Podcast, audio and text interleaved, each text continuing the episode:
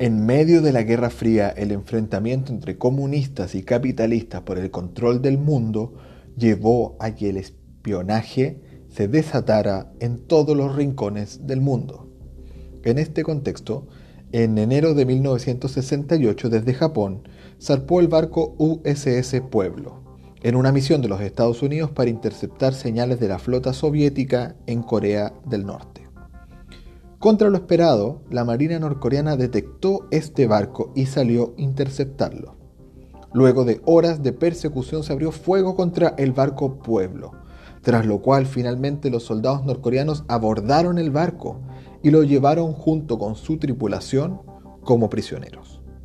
Cuando las noticias de este episodio se hicieron públicas en Estados Unidos, Primero se debatió entre amenazar con un ataque nuclear a Corea del Norte si no se devolvía el pueblo y a su tripulación. Pero finalmente se optó por llevar a cabo una negociación con el régimen de Kim Il-sung, abuelo de Kim Jong-un, actual dictador de Corea del Norte, para liberar a los soldados.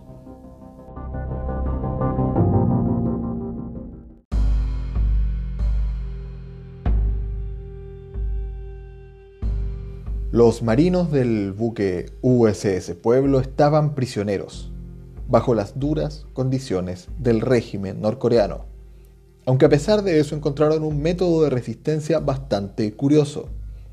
Cuando en las negociaciones se pedían pruebas de que la tripulación estaba viva y en buenas condiciones, Norcorea fotografiaba al grupo de marinos, quienes siempre de forma disimulada levantaban su dedo de al medio ante las cámaras. Cuando en Corea del Norte se descubrió el pequeño gesto, las negociaciones se pusieron bastante más difíciles. Y finalmente, tras largos meses de discusiones, Estados Unidos llegó a la conclusión de que no iban a ceder. Podían obtener a los prisioneros de regreso con vida, pero no recuperarían el barco jamás.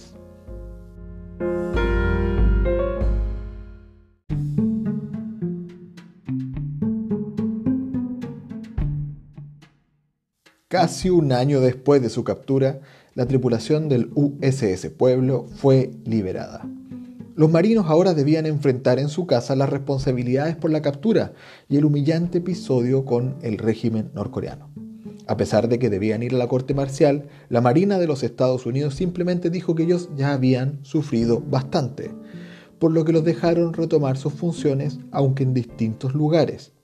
Había una tripulación, pero ya no estaba el barco. Hasta el día de hoy, hay un pequeño trozo de Estados Unidos en el centro de Pyongyang, capital de Corea del Norte. El barco USS Pueblo es una popular atracción turística donde familias norcoreanas pasean y escuchan a guías explicar la historia casi olvidada del día en que se capturó un barco estadounidense. En su interior hay armas, recuerdos y mapas, pero no se sabe si hay alguna foto de los tripulantes, los que hoy retirados en sus casas siguen levantando el dedo de al medio para las cámaras cada vez que les recuerdan aquel episodio.